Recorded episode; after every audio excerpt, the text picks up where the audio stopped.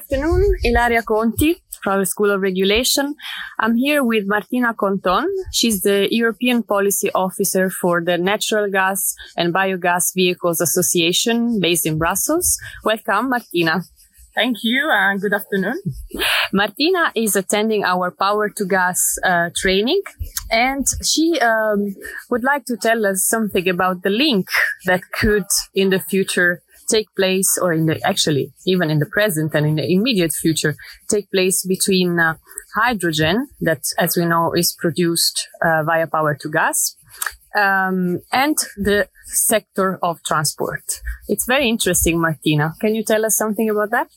Uh, as an association um, based in Brussels, together with all the stakeholders working uh, in the energy and transport, uh, we are looking at the uh, long-term strategy for decarbonizing Europe set uh, by the European Commission a couple of uh, months ago, and this is our, let's say, our frame framework for uh, uh, for acting.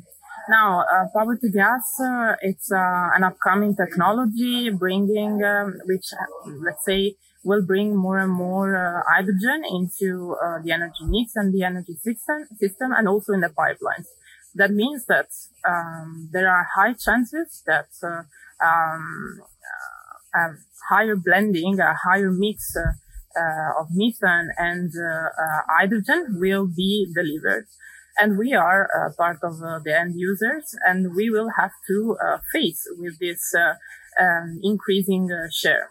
So that's uh, uh, the, the interesting part for us to, to understand the feasibility, uh, the costs behind.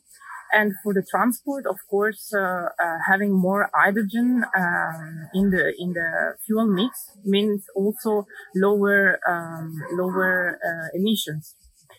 Um, You see, that's very interesting because uh, we in F S R Energy, we are um, not used to think about uh, uh, hydrogen and uh, low carbon gases in general for their immediate use. So we, of course, we are focusing on uh, the presence of hydrogen in the gas pipelines, in the existing infrastructure for gas. We are, we heard uh, and we research a lot on uh, blending, blending limits and so on. But then Uh, it's uh, it's interesting, and it's always important to remember that on the other side there are the users.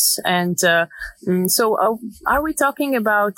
Um, are you looking particularly at uh, the use of hydrogen into heavy transport, or also, let's say, urban transport? And uh, um, what is uh, you think the most promising yeah. segment?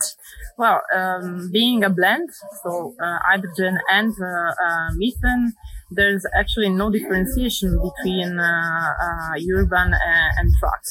This is going to uh, be filled uh, um, for both.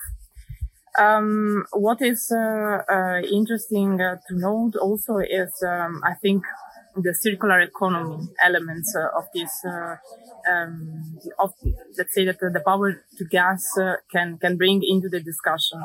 Um, hydrogen, we have several time, uh, several uh, sources of hydrogen, um, can be blue, green and gray, mm-hmm. but also we have to keep in mind the source of C O two.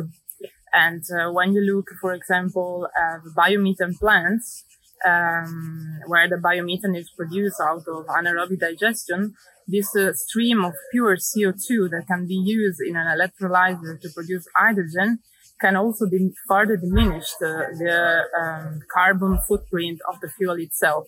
So from one side, the hydrogen itself, but also how the hydrogen is used. So this is uh, uh, one of the elements that I am uh, curious to learn more uh, during uh, mm-hmm. this uh, training. Uh, one more question maybe. Um, is hydrogen, in your view, uh, a big player for uh, in the decarbonization process, or just one of them, or a small one? Uh, well, this is a, a very interesting um, um, question.